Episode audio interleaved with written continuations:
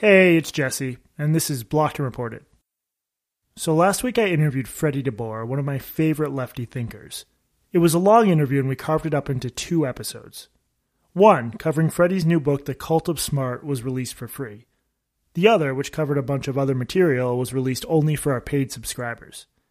After everything went online, we realized that the first half of the second interview had some really important stuff that we wanted everyone to hear, particularly Freddie's discussion of his struggles with bipolar disorder, the extent to which he is convinced that his Twitter usage exacerbated things, and what it's like to have to rely on potentially life saving medication that brings with it seriously frustrating side effects. So here it is, the first half of that second episode. We hope you enjoy it, and we hope that you'll consider becoming a premium subscriber to Blocked and Reported by heading over to patreon.com slash blocked and reported. That's P-A-T-R-E-O-N dot com slash blocked and reported.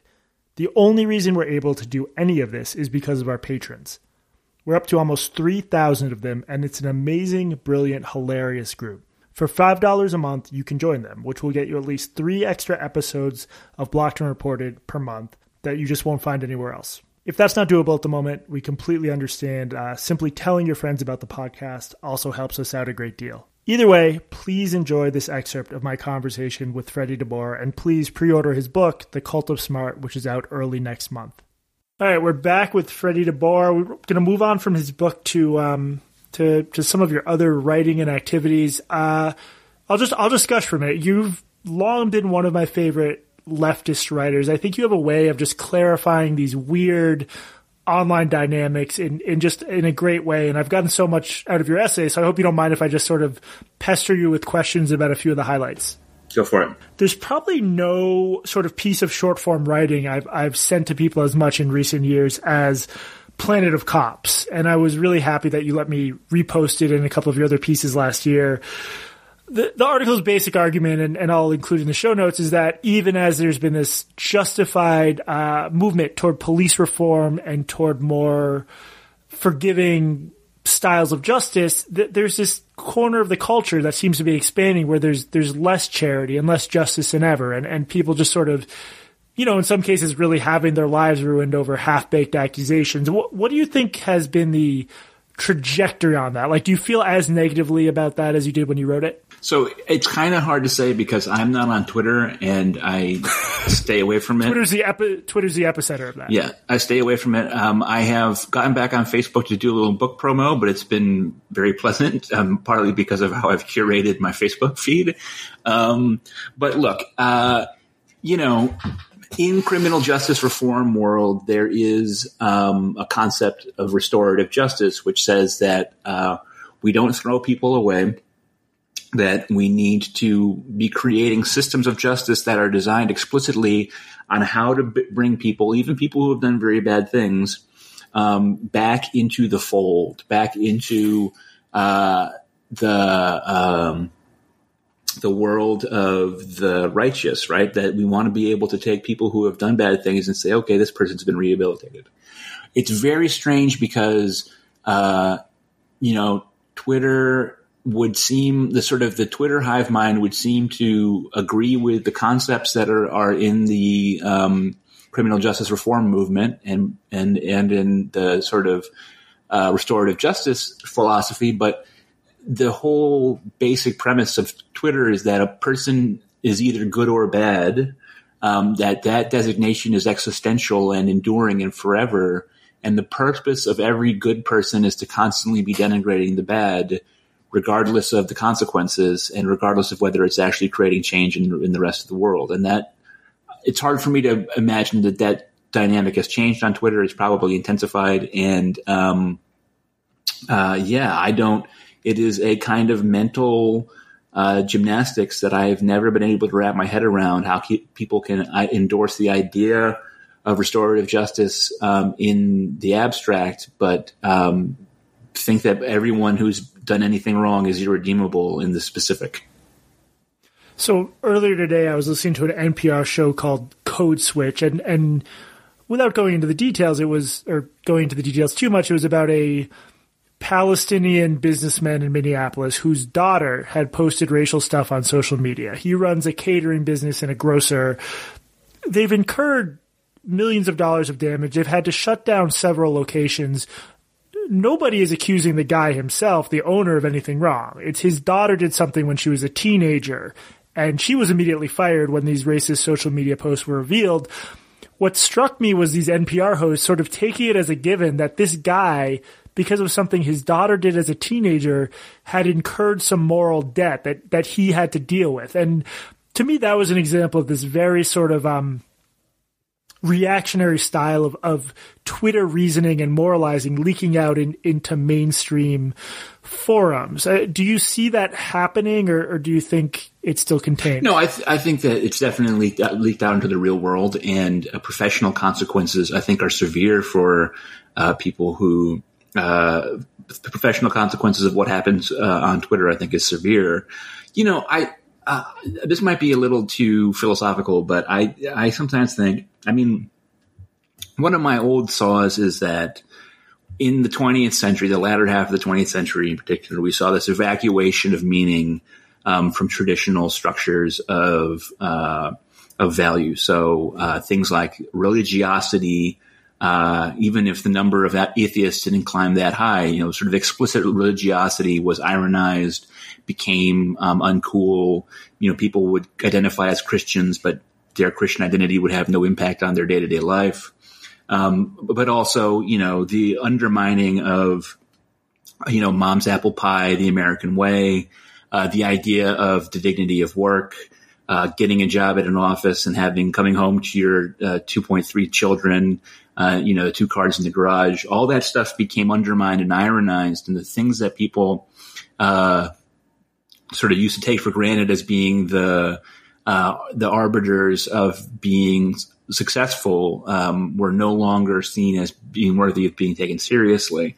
So sort of like the show Mad Men is sort of a, you know, takes us over the, the span of the 60s and demonstrates how um, all that stuff began to be undermined.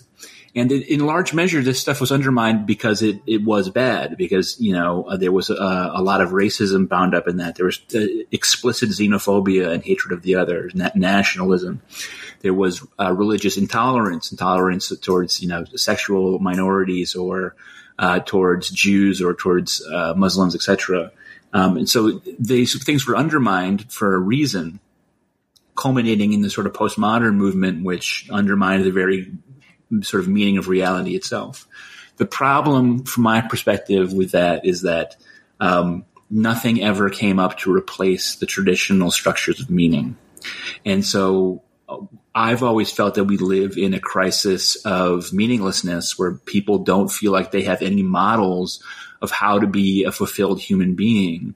And I would ascribe that a lot of that to, you know, the 60s and the undermining of traditional mores and traditional ways of, of meeting so that you can't anymore go to the go to the factory, come home and go to your bowling league, go to church every Sunday and feel, aha, I've solved human life.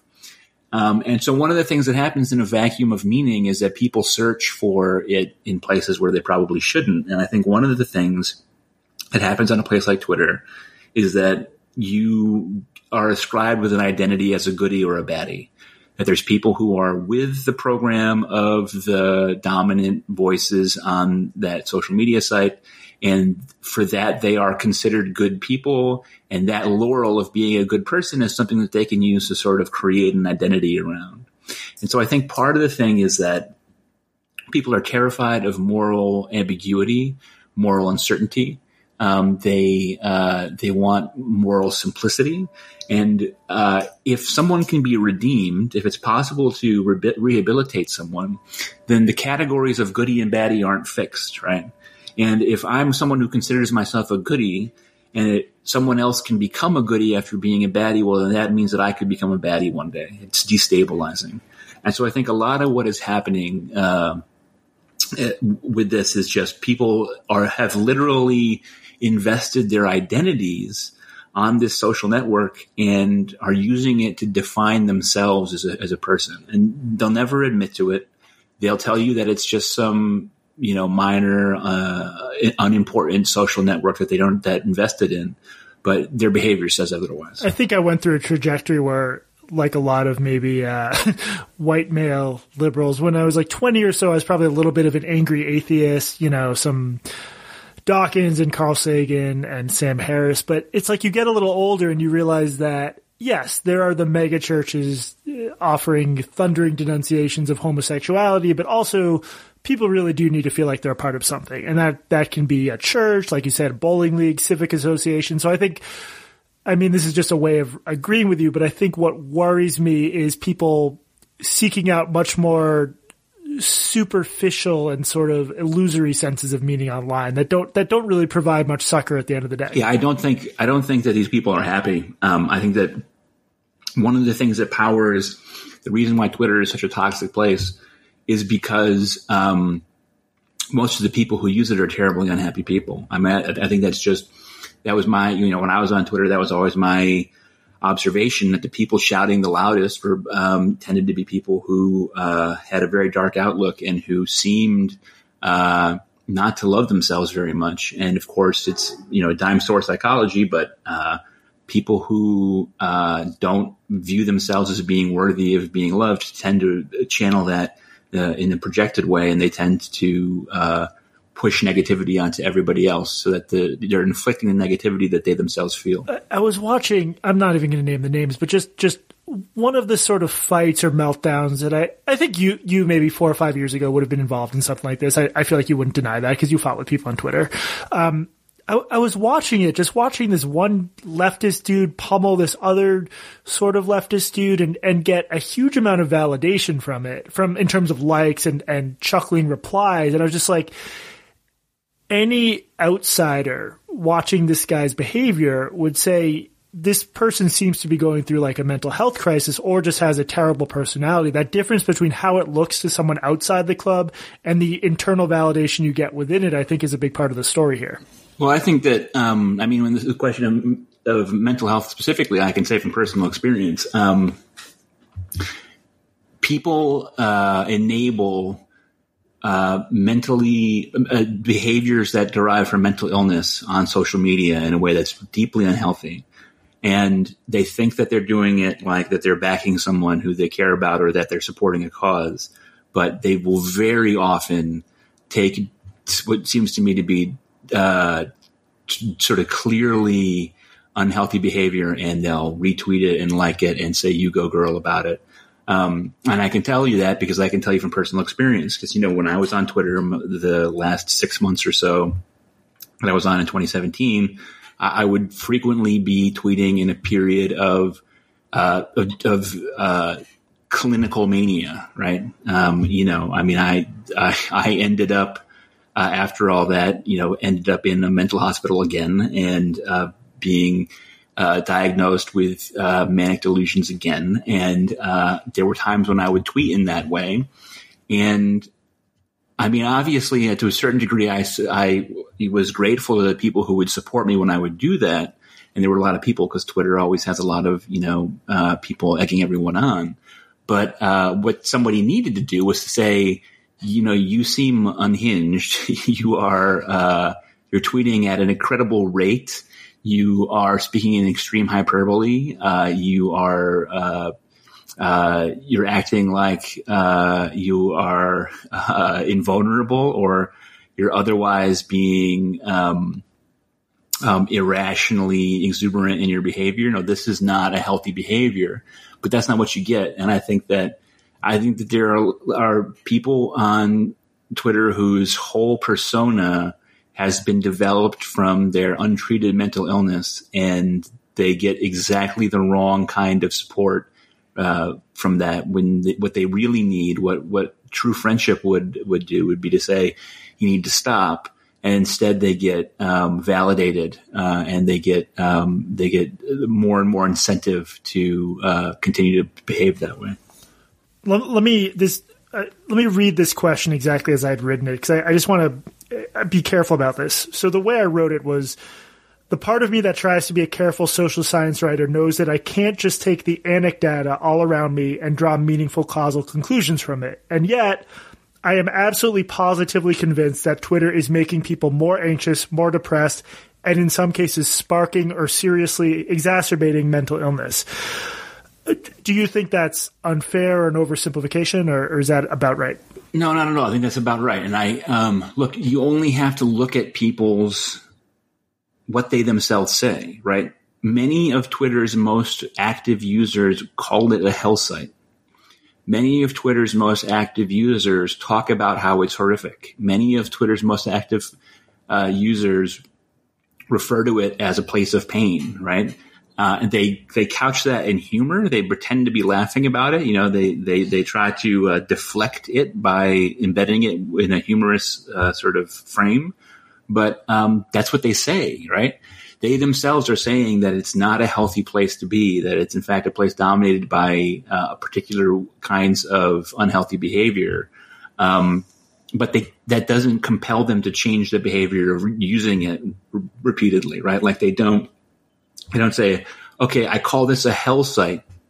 Why is it that I'm engaging on a hell site from the morning I wake up to the moment that I go uh, to sleep at night? You know, wh- why would I do that? That's an irrational behavior, but that's kind of beyond people, I guess. So, so in, I mean, in, in your case, you've you've written frankly about this. You have um, bipolar disorder, and and how did that's that's the actual diagnosis, right? Yeah. Um, so I was originally diagnosed with bipolar 2 because at the time when I was 21, uh, I had been suffering from intense depression. And so, uh, they, but, um, I mean, the reason I ended up in the hospital was a manic, manic thing. So yeah, when I was, when I was, uh, in my early twenties, I, uh, I, uh, well, I don't, we don't need to get into all the details. I ended up in the hospital uh, got a shot of Haldol uh, and a, a, diagnosis as being um, manic depressive, as being as having bipolar, and then proceeded to spend um, the rest of my adult years not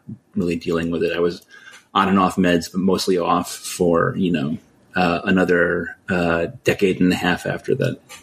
And and what got you to a point where you could, you know, I, I I'm not I don't have insights into your actual day to day life, but you have become a, a productive public intellectual despite having to to fight this thing. How did you get there?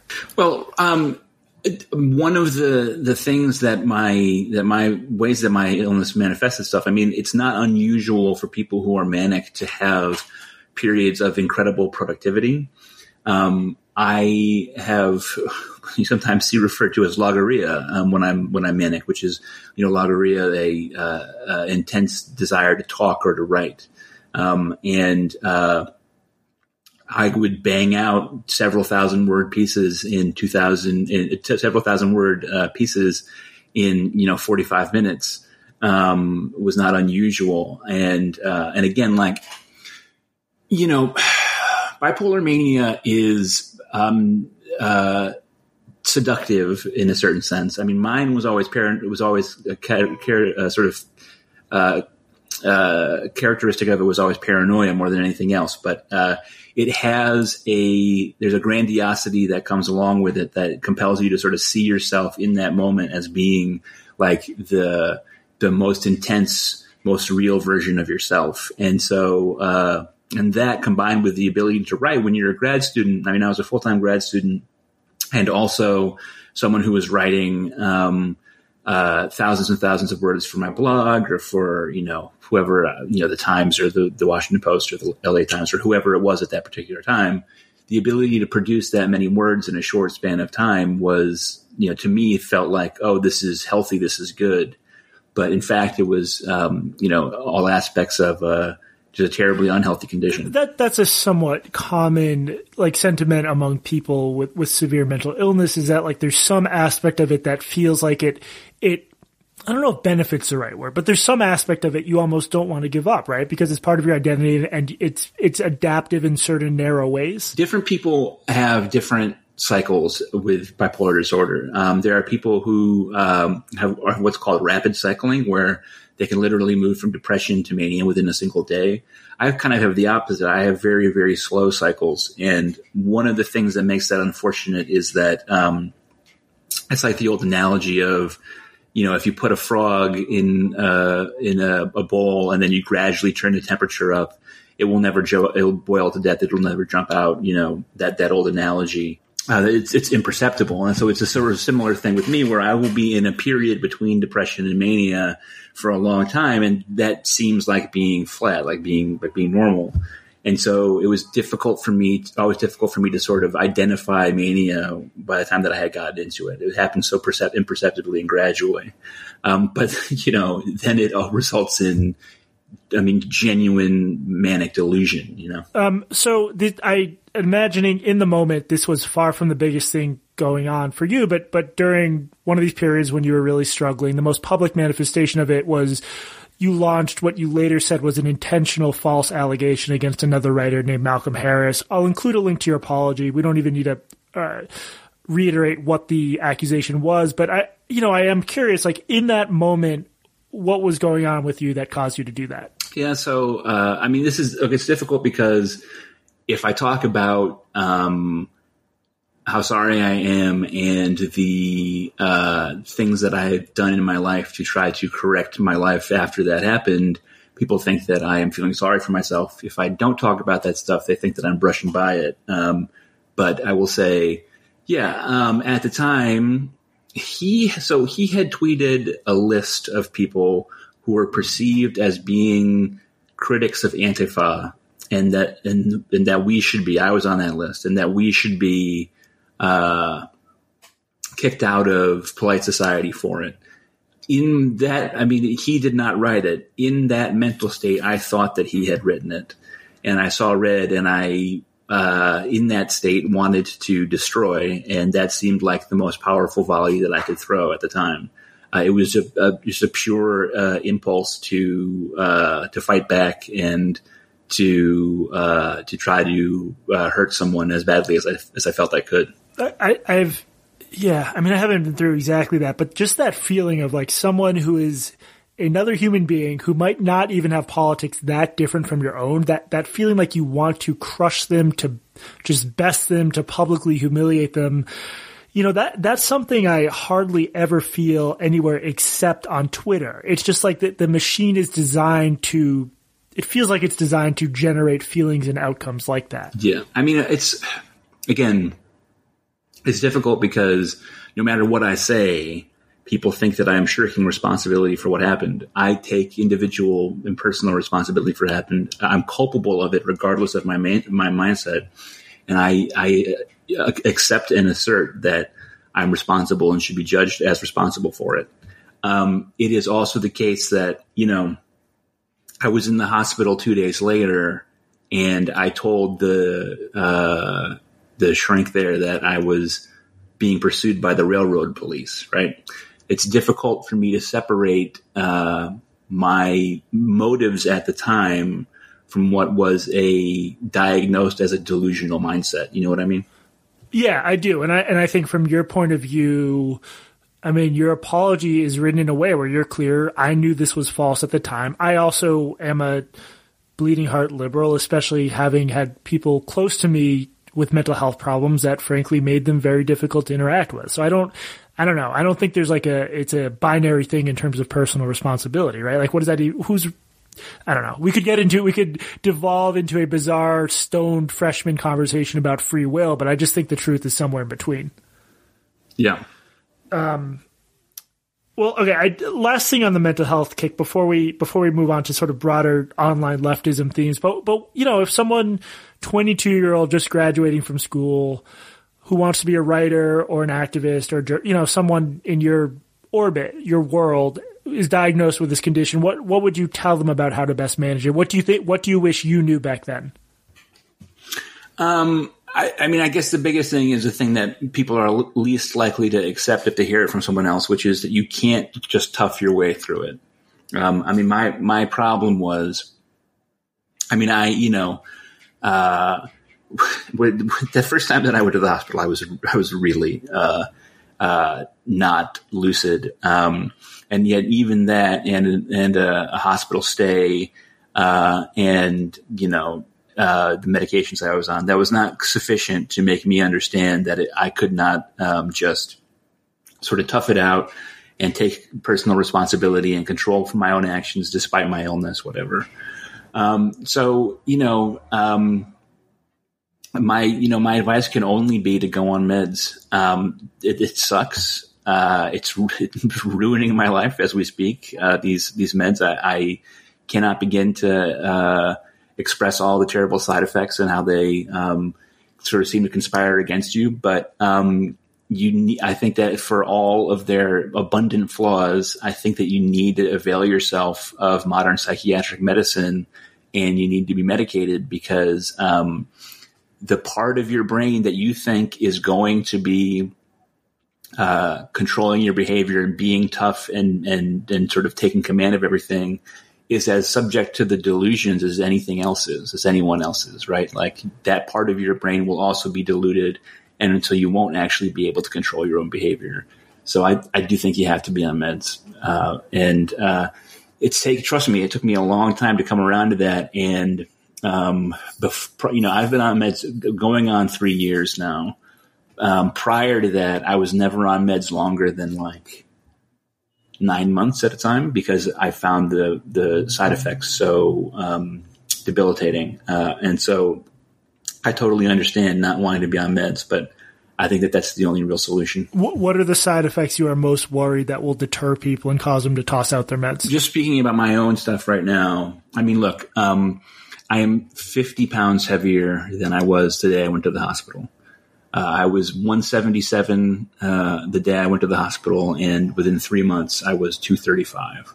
Um, but the big ones for me, the biggest ones for me, are the cognitive side effects uh, with the antipsychotics. And I mean, I, you know, I, I, got fired from this job at Brooklyn College, and um, you know, I some of the common complaints about my performance that I would lacked focus and my memory was bad are directly things that are uh, known to be side effects of, of uh, atypical, atypical antipsychotics or second generation antipsychotics. And, uh, you know, I lose time. Uh, like I will blink out for a minute. You know, it's a split second, but uh, I will suddenly like be like, whoa, I was just gone for a second, just wasn't there. Um, I'll open a tab on my browser uh, to look at something, and by the time I have actually opened the tab, I've forgotten what it was that I wanted to wanted to browse to, uh, and just the complete inability to focus, like in a meeting, and knowing that like being focused in that meeting was super important for my job and just literally not being able to do it, uh, it's it's very difficult. Right. So so the medication that's sort of keeping you safe and and you know, potentially out of the hospital is also just fucking up your ability to do your job day to day. Yeah, uh, it's really debilitating. And um, my old bosses, the old provost and associate provost that I used to have at Brooklyn College, um, kind of had my back and was, were giving me reasonable accommodation. And then new bosses came in and they did not.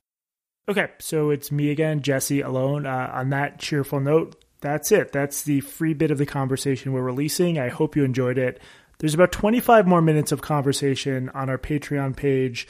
Again, that's patreon.com slash blocked and reported. During that part of the conversation, Freddie and I discussed his thoughts on the Democratic Socialists of America, back channels in journalism and academia, what Dave Chappelle and Joe Rogan reveal about the present moment, uh, the so called professional managerial class, and, and a lot of other stuff too. I thought it was a great conversation, so I hope you'll consider subscribing. Thanks again for listening, and we'll be back with our standard format consisting mostly of Katie insulting me very soon.